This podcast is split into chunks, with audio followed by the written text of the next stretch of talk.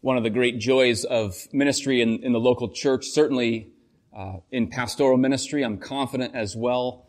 Uh, a great blessing and joy for all of our elders and for us as a whole uh, congregation uh, is receiving and presenting uh, new members to the body. In fact, something we'll do in uh, the weeks to come as we've received recently a, a couple of, of, new members. It's a blessing because one gets to witness how God has worked in a way uh, kind of behind the scenes in the hearts of people in his outstretched arm of saving grace and then uh, takes that individual and weaves them into uh, the life of the local church, into the life of the body of Christ. Weaving together individual redemptive stories into the larger body. Central to becoming a member of Christ's body is to give testimony testimony of God's uh, redeeming work through Jesus Christ. Every true Christian has a testimony. A testimony is powerful. It's not only powerful and significant in the life, life of a local church, but, but throughout our nation. We think about the justice system. Every day throughout our country, witnesses enter courtrooms, they take the stand, they give testimony concerning some event some matter. Uh, testimony is riddled throughout the Bible, through the Old and New Testament. And as we come to the, the end, near the end of First John, this letter the, the Apostle John has uh, penned, he, in a sense, brings us into the courtroom of God to give us testimony concerning the Lord Jesus Christ, who he is. And it's ultimately the testimony of God the testimony of God himself. So the text is 1 John 5, 6 through 12. 1 John 5, beginning at verse 6. Let's give our attention to God's word and yield ourselves to it. John continues. He writes, This is he who came by water and blood, Jesus Christ not by the water only, but by the water and the blood. And the Spirit is the one who testifies, because the Spirit is the truth. For there are three that testify, the Spirit and the water and the blood. And these three agree. If we receive the testimony of men, the testimony of God is greater. For this is the testimony of God that he has borne concerning his Son. Whoever believes in the Son of God has the testimony in himself. Whoever does not believe God has made him a liar because he has not believed in the testimony that God has borne concerning his Son. And this is the testimony that God gave us eternal life, and this life is in his Son. Whoever has the Son has life. Whoever does not have the Son the Son of God, does not have life. You may recall how John began this letter in the opening verses of chapter 1. He said, That which was from the beginning, which we've heard, our eyes have seen, we looked at, our hands have touched, the word of life. John, an eyewitness of the Lord Jesus. He said, The life appeared, the incarnation. We've seen it and testify to it and we're proclaiming it to you that he appeared. He was crucified. John calls him our advocate when we sin.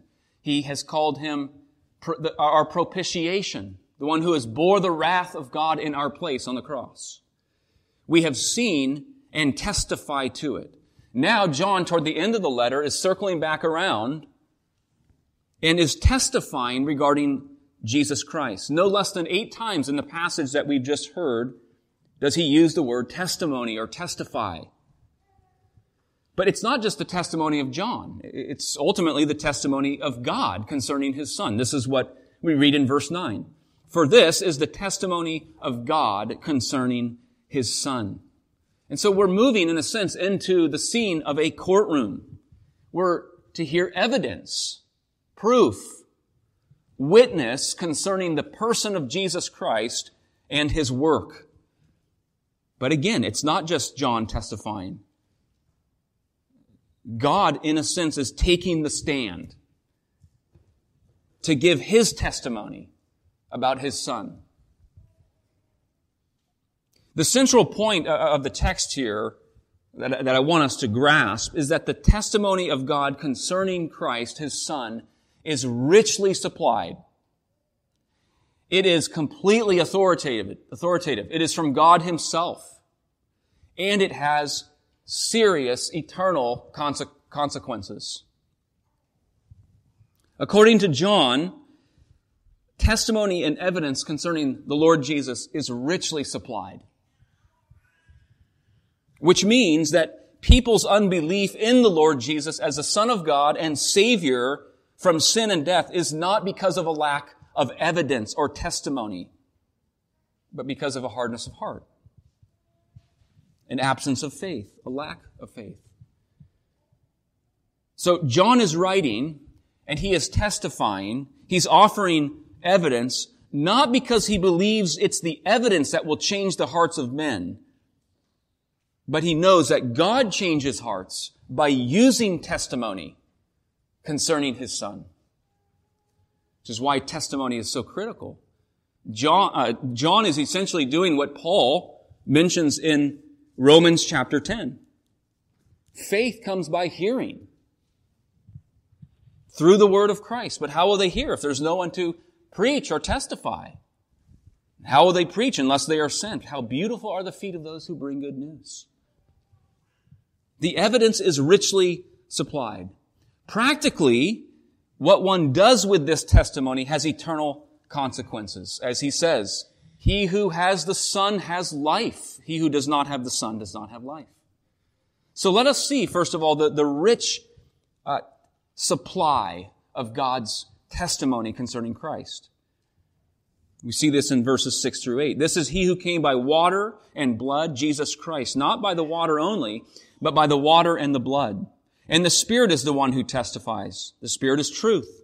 There's three that testify, the Spirit, the water, and the blood. These three agree.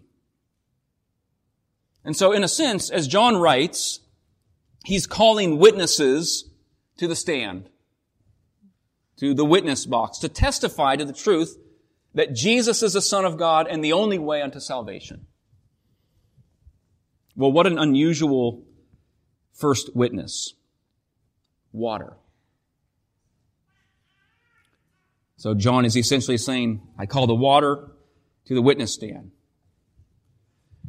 This water is likely referring to the baptism of the Lord Jesus. The water that John, not John the apostle, but John the Baptist used to baptize Jesus at the inauguration of his public ministry which is mentioned in all four of the Gospels. He's essentially saying, in effect, water, what did you see? What did you hear?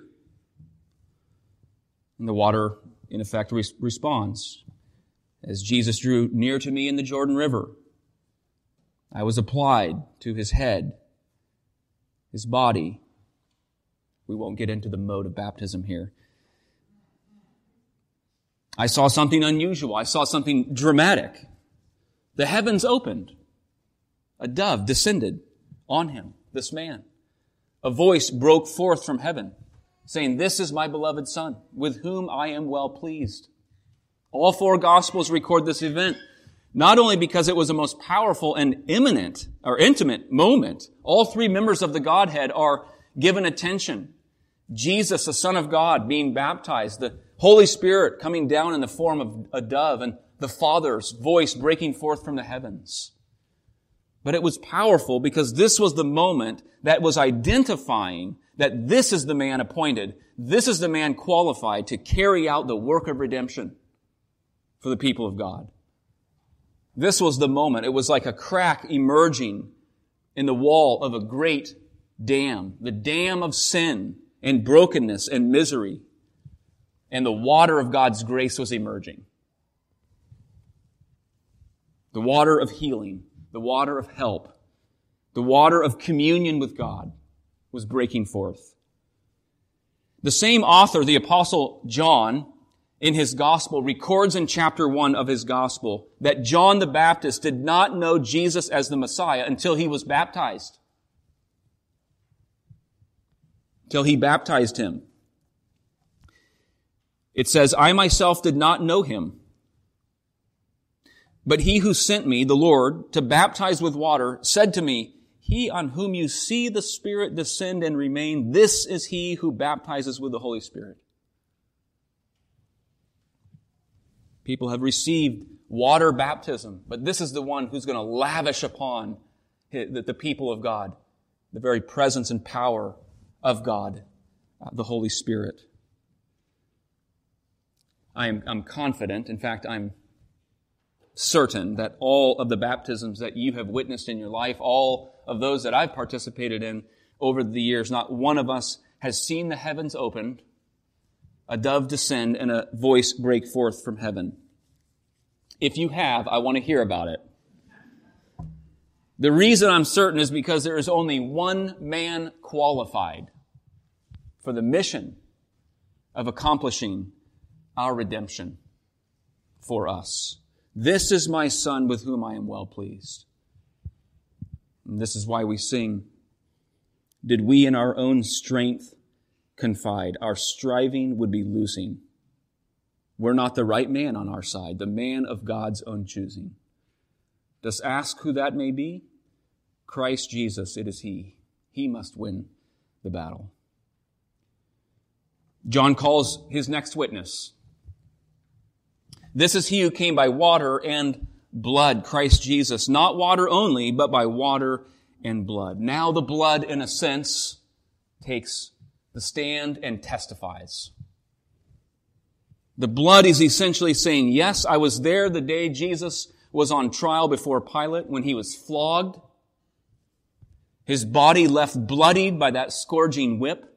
I was there when they struck him repeatedly on the face and head and placed on his head a crown of thorns. And I, the blood streamed down his face. I was there when they drove the nails through his hands and feet.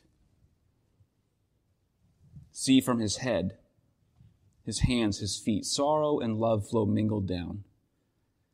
Did e'er such love and sorrow meet, or thorns compose so rich a crown? The blood testifies that indeed the Lord Jesus was crucified, breathed his last in atonement for our sin. And then a third witness, the Holy Spirit. The water, the blood, and the Spirit this is the one, the Holy Spirit, whom the apostle Paul says in Romans 8:16 that the Holy Spirit testifies with our spirit that we are indeed the children of God, a child of God. That inward work of the Spirit in the believer's life. There's a fundamental issue at play in this text. We've probably all heard the saying, you're preaching to the choir. That is, most of us here profess and believe in the Lord Jesus, and we might be thinking, understandably so, Pastor, you're preaching to the choir. Of course, choirs need to be preached to as well.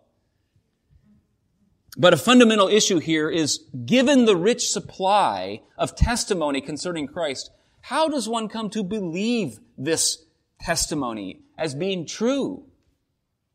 See, that's the great work that God does in the heart of His people. Is it the evidence itself that brings about our trust in the Lord? Is it our reasoning capacity? Is it our intellectual ability to weigh the evidence and the testimony? If you were present at Backyard Fellowship two Sundays ago, Elder Richard Jones provided the devotional. Uh, as I recall, among other things, he was speaking about creation. How creation speaks to us. Uh, we think of the text, how the heavens declare the glory of God, the skies proclaim his handiwork. But he noted that it, it's limited in what it communicates. And then in his description, he began explaining uh, the science behind black holes. At this point, if you're like me, it starts to, starts to go over the head. So this past week, I reached out to Elder Jones and asked him to give a little further explanation of black holes. And he wrote a well explained email, sufficiently thorough. Yet, as I was reading terms like gravitational collapse, stars folding in on themselves, material disappearing from view in the outside universe, once again, I found myself a bit limited in grasping these things. I, did get the part that, as he explained, matter being consumed, what we see is what he called a little burp. I got, I got the burp part. But here's my point. I may not grasp these things fully. You may not. But I believe what he said to be true. I don't believe it because I can comprehend it fully, but because I trust Him. It's not a blind trust. I know Him. Now, our trusting doesn't make something true. But biblically, when it comes to faith, trust and the gift of faith is the gateway that enables us to rest confidently and see with assurance the truth of what God has revealed. It is a revelatory work by God in the life of a person to allow them and cause them to rest in this testimony concerning his son Jesus Christ. In a much greater way, the believer accepts the testimony of God concerning Christ, not because of his intellectual powers. Christian is not smarter than the non-believer, does not have a superior intellect. It's because God has revealed himself in a personal and saving way. He convicts the heart of a man or woman, opens the eyes of his heart, and he sees in Christ life. Alistair Begg said there's no intellectual road to God. People may have questions, they may be on a search, but ultimately it is the work of God. David Wells said, God is beyond the realm of our intuitive radar. There's an invisible boundary between ourselves and God, God in His holiness and we in our sin. But we know the same God who said, let light shine out of darkness has shone in the hearts of His people to give the light of the knowledge of the glory of God in the face of Christ. The water testifies, the blood testifies, the Spirit God the Father testifies. What is the testimony? It's verse 11. This is the testimony that God gave us eternal life and this life is in His Son. He who has the Son has life. Whoever does not have the Son of God does not have life.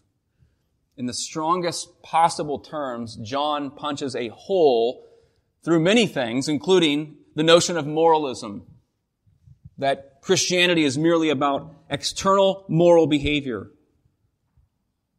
Now, this is about life and death. He who has the Son has life. He who does not have the Son does not have life. What is this life that, that John is mentioning? It's obviously more than physical life. He says, God gave us eternal life. It's eternal life. But the eternal life he's referring to is not simply about time. It is eternal, but it is much, much more than that. Recall John's opening words in chapter 1 verse 2. He says, the life, Christ, was manifest we testify to it and we proclaim to you the eternal life which was with the Father and made manifest to us. The eternal life here is Jesus Christ himself. And when one comes into possession of Christ, they come into possession of life everlasting and life in its fullest. He who has the Son has life. There is a possession of this. John Calvin makes the point on this text of verse 11 that since the apostle through this passage has laid down the evidence and testimony concerning Christ, he then invites us to believe it. And not only to believe it, but to love it. his son, life eternal, forgiveness. This is a gift from God. God gave us eternal life, John says. Paul says, for the wages of sin is death, but the free gift of God is eternal life in Christ Jesus. It is a, it's a strange and foreign love and grace. That's what we heard in chapter 3, verse 1. See what kind, what manner of love the Father has lavished on us. It's foreign because we on a human level can understand forgiveness. Because we're sinful and need forgiveness. We understand the need to forgive others. We sin against others. We need to be forgiven. So we understand the need to forgive. But God does not need forgiveness. Yet He forgives us still. He has wronged and sinned against no one. Yet He pours out grace and love and forgiveness. That's what we have in Jesus Christ. At this time of year, we've certainly experienced a good amount of heat in the last days and weeks. But we know that the time will soon come when firewood will be gathered. People will enjoy sitting around a bonfire, stoking the fireplace to heat the home. Uh, starting and tending to a fire has been used at many points in church history as a, as a metaphor for nurturing life in Jesus Christ. Thomas Kelly spoke about burning the flame of the inner sanctuary as an image for nurturing life in the Lord, life in Jesus. Uh, we think in times past, this was, this was the first duty of mom or dad in the morning. Get up early, start the fire in the hearth. Throughout the day, stoke it, add new logs. Keep the flame alive and burning. To neglect it is to see the flame die out. When it comes to possessing the Son and thus life, we, we have to stoke that fire. There's false narratives that we can begin to accept, that can begin to shape our thinking and living. One false narrative is this. All that matters is a sincere profession of faith, not having an abiding relationship with Jesus Christ. It's really a contradiction in terms. Faith in Christ centers on life in union and relationship with the Lord. It manifests itself in private prayer, drawing upon the Lord, crying out to the Lord, seeking His Word, daily, regularly, cultivating true fellowship with Him and with, with other believers. If the flame is not tended, it begins to die out. The second false narrative is that the only way to be an acceptable Christian is to follow all the rules. The scriptures are full of rules, commands, precepts. But John has already told us in chapter 1 if we say we have no sin, we deceive ourselves. There's a way of living with a kind of mask on. Outwardly, we appear to have it all together. Inwardly, the heart is shriveling up. God has given us an advocate, Jesus Christ. He bore our sin on the cross. He took the burden of our guilt and shame, and He crucified it. He has freed us from sin and death. He rose from the dead. He's alive forevermore. And he offers himself to us. Abide in me. I will abide in you. And you will bear much fruit. Let's pray together. O Lord, how powerful are those words that he who has the Son has life. We thank you for the gift of this eternal life, this life in communion with you, Father, Son, and Spirit. We pray, Lord, that we would know more of this life as we press into you, how you are uh, a gracious and loving Father, one who nurtures us, nourishes us, cares for us. by your grace and, and spirit, help us, O Lord, to rest in your presence and in your mercy. Convict our hearts that, that we who have come in, into possession of your Son would desire more of him. That, that the things of earth uh, would, would grow strangely dim. And Lord, as a result, that we will be overflowing with thanksgiving and joy. That we would encourage one another. We would carry one another's burdens because of all that we have in Christ. Lord, continue with us and nourish us with uh, the Lord's Supper, by which you commune with us and remind us of what you have done for us. For this we pray in Jesus' name. Amen.